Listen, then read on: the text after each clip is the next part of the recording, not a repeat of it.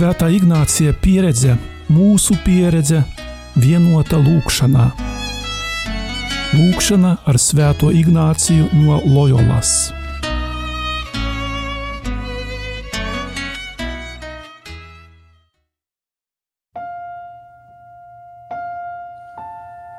Šodien Ignāciskajā pusstundā aicinam jūs uz kopēju meditāciju par šīs svētdienas evaņģēliju.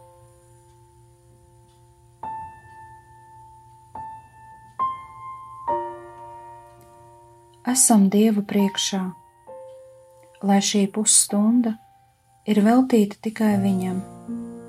Noliksim malā citas rūpes un ar kādu simbolisku žestu, paklanīšanos, skūpstu, sveces iedegšanu, galvas noliekšanu, pagodināsim to vietu, kur pašlaik atrodamies. Tā ir svēta zeme, jo šeit, līdzīgi kā mūzus degoša ērkšķu krūma priekšā, mēs pazemīgi nākam satikties ar savu kungu un dievu.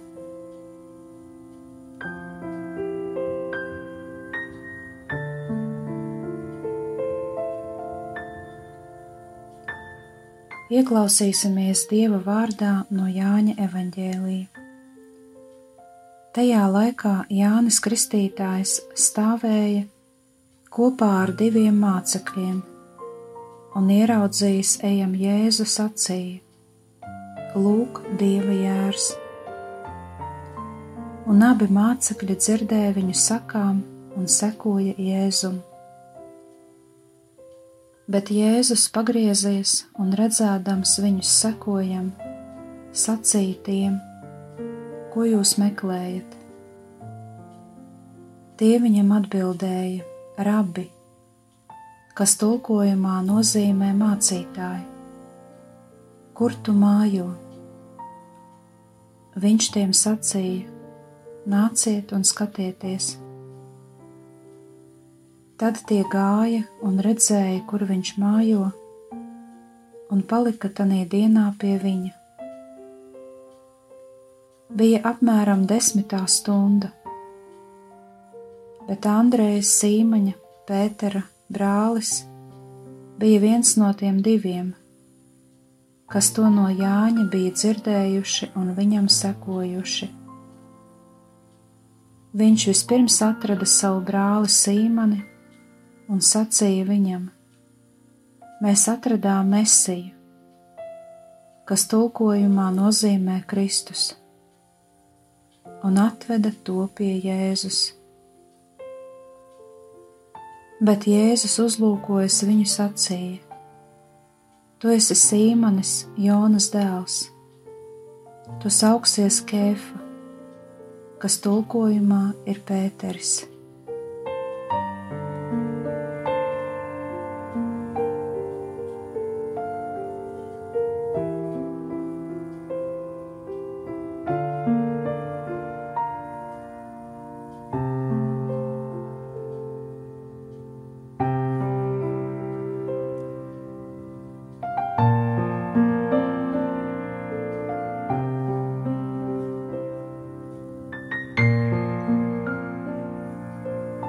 Uzmodinu sirdī nodomu, lai viss, ko šajā brīdī domāšu, sajutīšu, vēlēšos, un lai visa mana dzīve kalpotu lielākam dievu godam.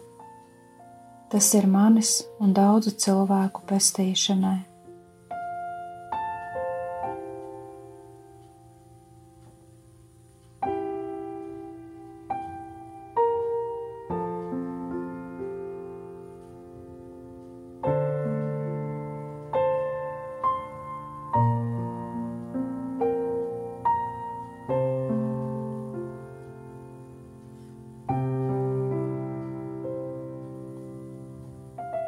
Pirms sākot šo meditāciju, mēģini apstāties savu domu skrējienā un atbildēt uz jautājumu, ko es meklēju.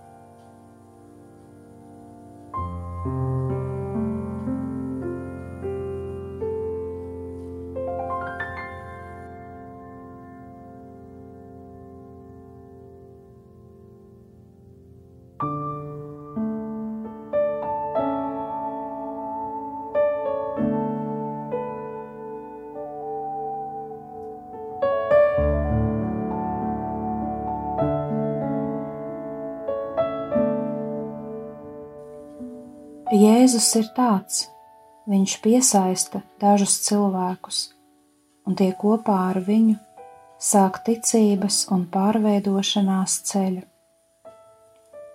Šodien daudzi cilvēki meklē piemērus, kam varētu sekot, kas spētu atvērt jaunus horizontus viņu sirdīm un prātiem pavadīt uz ticības un pārveidošanās ceļu. Jānis Kristītājs stāv ar diviem saviem mācekļiem. Skatīdamies uz Jēzu, viņš saka: Lūk, Dieva jērs! Sadzirdējuši šo pravietisko saucienu, abi mācekļi atstāja Jāni un seko jēram dieva jēram. Ne pats Jēzus šos divus vīrus pasauca pie sevis, bet gan Jānis ved viņus pie Jēzus, bet caur Jāni Tēvs pamudina viņu sirdis uz satikšanos ar Jēzu.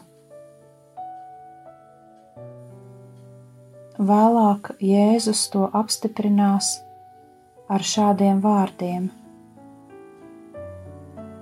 es tavu vārdu atklāju cilvēkiem, ko tu man no pasaules devi. Viņi bija tavi, un tu devi tos man.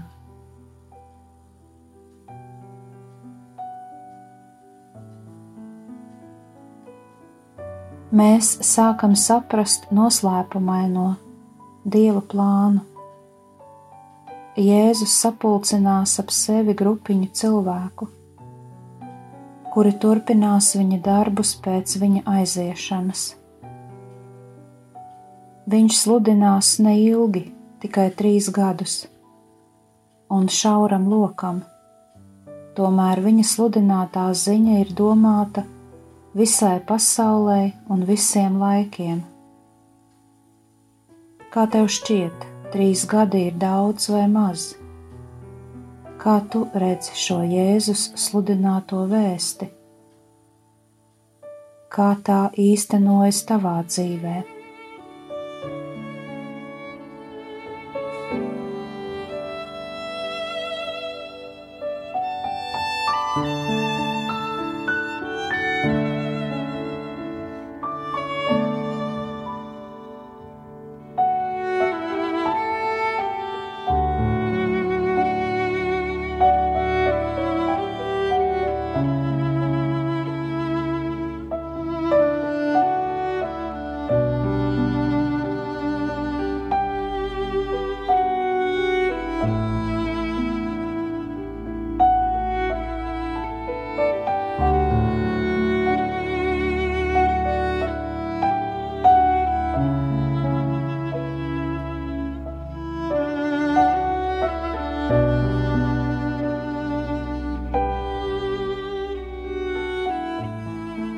Jēzum ir svarīgi sagatavot dažu mācekļu sirdis, lai viņi ceļotu pa pasauli kā nabadzīgi svētceļnieki un sludinātu viņa mīlestības un piedošanas vēsti. Tie daži mācekļi sagraus mūrus, kas šķir cilvēkus un dažādas kultūras, un tādā veidā izplatīs mieru to starpā. Mēģini uz brīdi iztēloties, kā mīlestības un atdošanas vēsts iet pāri pasaulē.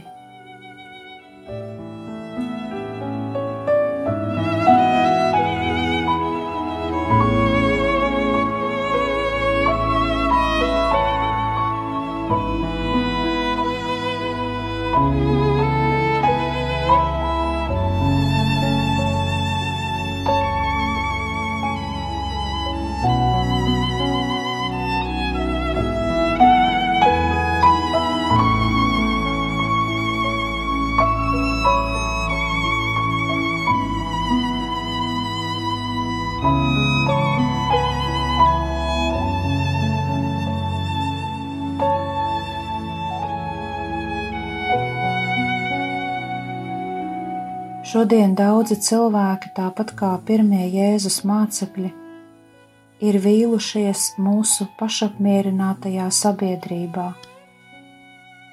Viņi meklē tādu ideālu, tādu mērķi, kas dotu jēgu viņu dzīvē. Viņi meklē, bet ko atrod? Pasauli, kurā par svarīgāko lietu ir kļuvuši materiālie labumi. Daudzi no viņiem cenšas uzveikt visur pamanāmos konkurences, sacensību, alkatības un korupcijas mūrus. Viņi bieži ir neapmierināti, redzēdami, kā sabiedrība izturas pret mūsu brīnišķīgo, bet trauslo planētu un uztraucas par nebeidzamajiem bruņotajiem konfliktiem. Daži noslīd narkotiku pasaulē, meklēdami tādu pieredzi, kura vismaz uz dažiem mirkļiem atslēgtu viņu no mūsu nelabvēlīgās sabiedrības. Viņi cer, ka tādā veidā atvieglos bezcerības sāpes, izbaudīs bezgalību un aizmirsīs pasaules cietsirdību. Daudzi cer satikt tādu cilvēku, vīrieti vai sievieti, kuri dzīvotu saskaņā ar to, ko saka. Viņi meklē piemērus, kuriem sekot, un patiesus lieciniekus kas spētu izvest no skumju, bezcerības un nāves ceļa uz dzīvības un cerības taciņu, pa kuru ejot tiek piedzīvota patiesa satikšanās ar Dievu. Viņi meklē tādu vietu pasaulē, kurā varētu iegūt jaunu dzīvību un dalīties tajā ar citiem, cīnoties par mieru un taisnību. Kādā veidā tu esi Kristus liecinieks mūsdienu pasaulē un sabiedrībā?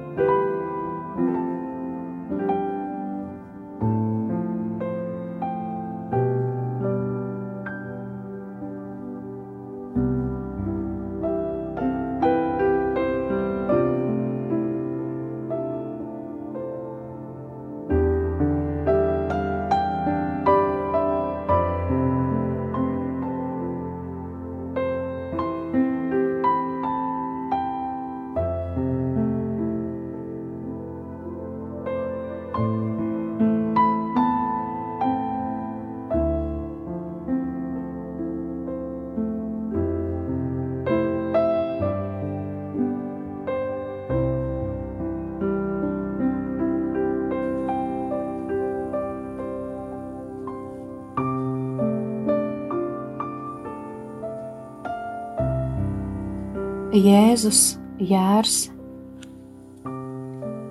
griežas pie šiem pirmajiem mācekļiem un jautā, ko jūs meklējat? Tie ir pirmie Jēzus vārdi, kas uzrakstīti šajā evaņģēlijā. Varbūt tie ir pirmie katram no mums domātie Jēzus vārdi. Brīdi apstājies un padomā, ko meklē tu varbūt jau esi atradis vai pazaudējis. Ko tagad sajūti? Pasaki to Jēzum.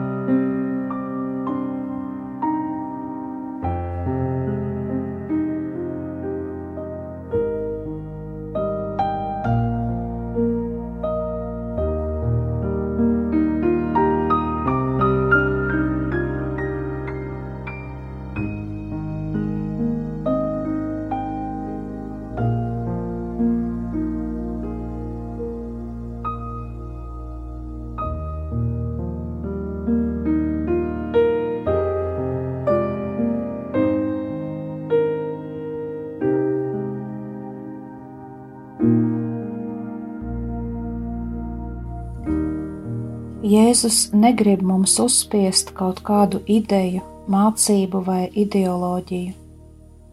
Viņš grib, lai cilvēki brīvi izvēlētos sekot viņam un iet pa viņa mīlestības ceļu. Viņš mudina mūs ieskatīties savās sirdīs un atpazīt mūsu vissvarīgākās vēlmes ko mēs patiesībā vēlamies no dzīves, ko meklējam, vai esam gatavi noticēt sev un nešaubīgi izvēlēties. Ar savu jautājumu Jēzus veido saikni, sāk dialogu ar šiem diviem vīriem Pamazām viņš ļaus viņiem vairāk iedziļināties noslēpumā un atklās, kā viņiem būtu jādzīvo. Tāpat viņš izturas arī pret mums, pret tevi.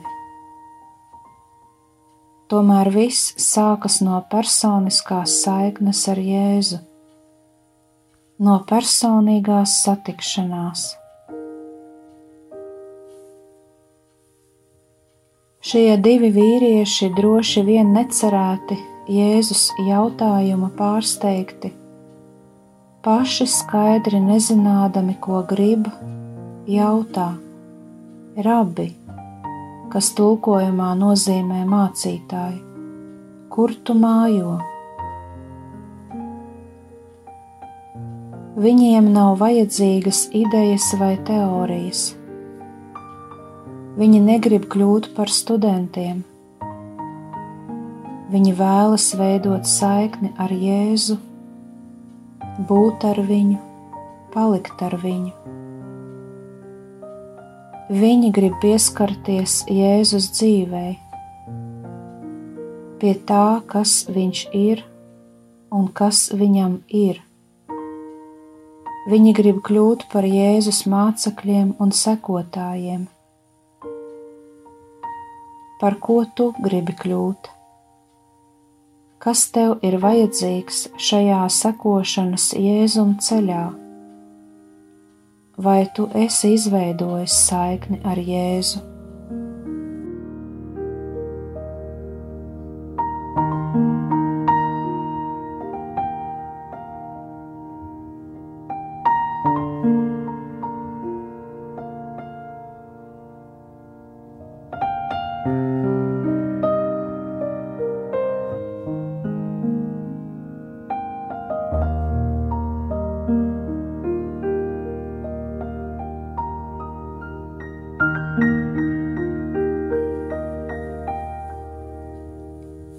Viņš tiem sacīja: Nāciet un skatieties! Šis vārds nāciet no Jēzus lūpām, mīļotā mācekļa evaņģēlijā atskan ļoti bieži. Jēzus nevienu ar varu nepiespiež un nemudina. Viņš maigi aicina katru no mums spērt soli. Viņš saka: Nāc, nāc un ieraudzīsi! Nāc un sajutīsi mīlestību, dziedināšanu, jaunu iekšējo brīvību. Tie divi vīri sekoja Jēzum, ierauga, kur viņš dzīvo, un nolēma palikt ar viņu. Kā ir ar tevi? Vai tu atceries to brīdi, kad Jēzus tev teica, nāc? Kā tas bija? Kā tas ir tagad, kad to atceries.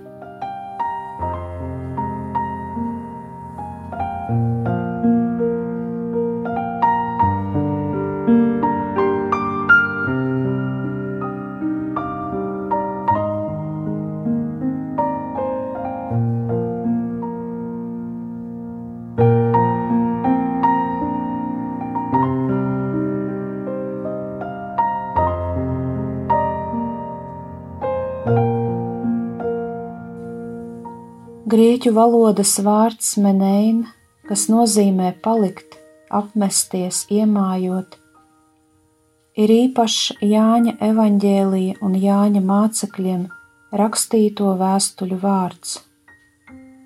Jānis to atkārto 63 reizes. Mēs jau satikāmies ar šo vārdu, kad Jānis Kristītājs liecināja, ka redzēja garu, kas kā balodas nolaidās un palika virs Jēzus. Jānis lieto šo vārdu ne tikai uzsvērdams palikšanu kādā vietā, bet vēl biežāk izteikdams draudzību. Kad mēs it kā iemājojam cita sirdī, uzticama, dziļa draudzība ir apusēja iemājošana vienam otra sirdī.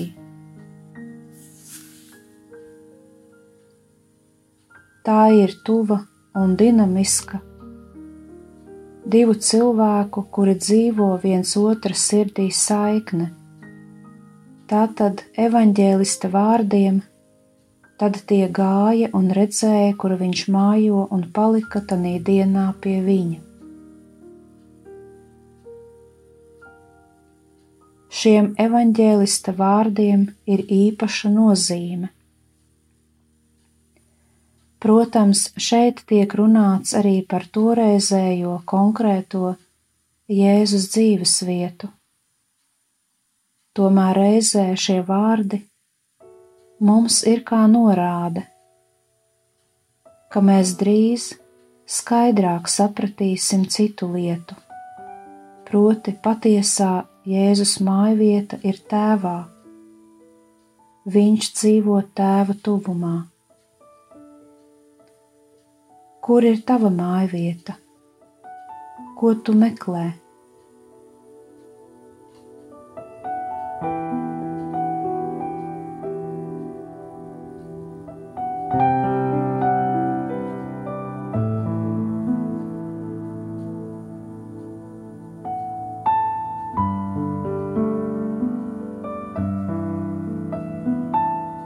Daudziem šī evaņģēlija vārdiem un notikumiem ir simboliska nozīme. Šeit evaņģēlists atzīmē konkrētu laiku. Bija ceturtā pēcpusdienas stunda. Tā viņš grib parādīt, ka Jēzus darbojās konkrētā vietā un laikā, konkrētā vēsturiskā brīdī. Varbūt autoram tas ir tāds brīdis, tāda diena, kuru viņš nekad neaizmirsīs, jo to brīdi viņš pirmo reizi satikās ar Jēzu.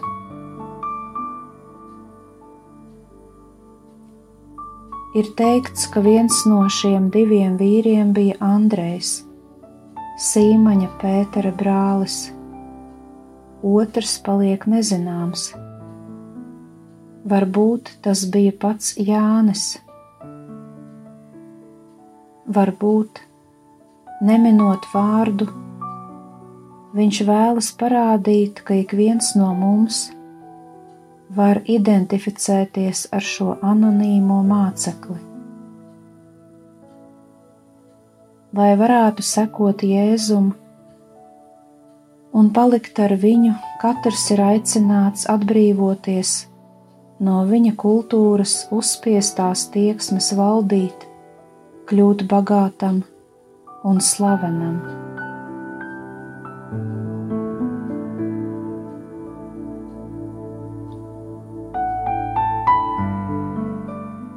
Pabijis ar Jēzu, Andrēs iet, atrod savu brāli Simu, Sīmani un saka viņam: Mēs atradām Mesiju Mesija nozīmē svaidītais, Kristus. Pirms palikdami kopā ar Jēzu, abi mācekļi viņu sauca par rabi, bet tagad Andrēs viņu nosauc par svaidīto, Dieva izvēlēto, kurš atnes cilvēkiem brīvību. Kas notika šajā kopā ar Jēzu pavadītajā laikā, ka Andrēs no tā brīža viņu sauc par Mesiju? Varbūt viņi kopā lūdzās, varbūt Jēzus dalījās ar viņiem savās domās un runāja par mīlestību uz tēvu. Kā viņš viņiem atklāja, ka ir mesija, tas paliek noslēpumā. Mums visiem ir savi noslēpumi. Satikšanās ar Dievu, ar patiesību, ar citu cilvēku. Tie visi ir noslēpumi atmiņas par stiprāko brīdi, kas skāra mūsu sirdi un atvēra to dievam.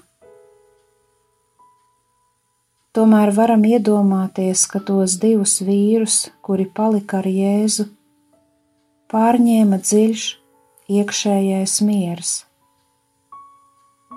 Pati Jēzus klātbūtne, viņa mīlestība uz viņiem patiesības un mīlestības vārdi deva jaunu iekšējo prieku, atbrīvošanās izjūtu un no jauna iedvesmoja viņus cerībai un pašizpausmē.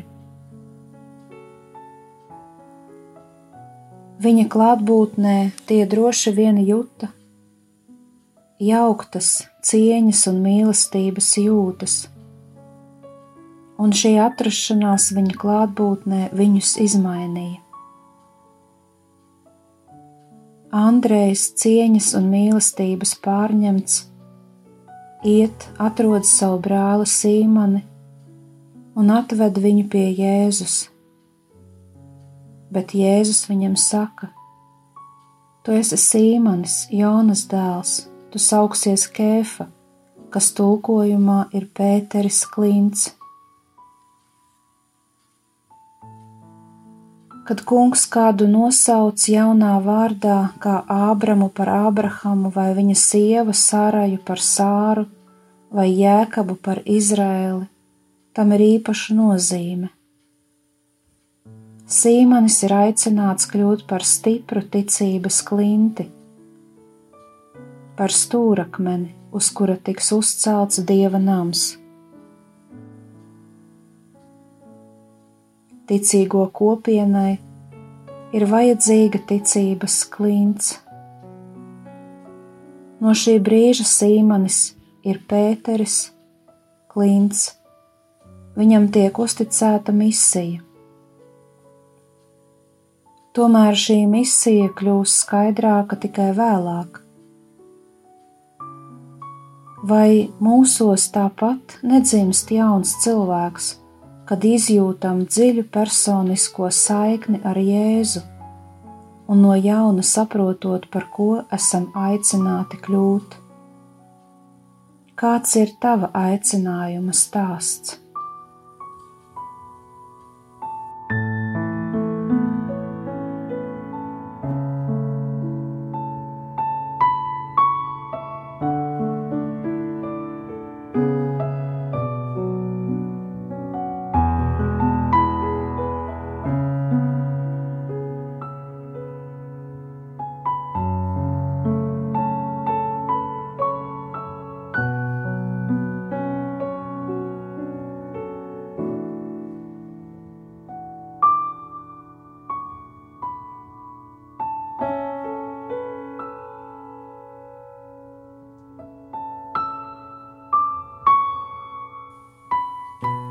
Noslēgšu šo lūgšanu ar pateicību par saņemtajām dāvanām. Tēvs mūsu, kas esi debesīs, svētīts lai top tavs vārds, lai atnāk tava valstība, tavs prāts, lai notiek kā debesīs, tā arī virs zemes. Mūsu dienascho maizi dod mums šodien, un piedod mums mūsu parādus kā arī mēs piedodam saviem parādniekiem, un neieved mūsu kārdināšanā, bet atpestī mūs no ļauna. Āmen! Kopā ar jums bija Euharistiskā Jēzus kongregācijas māsa Brigita.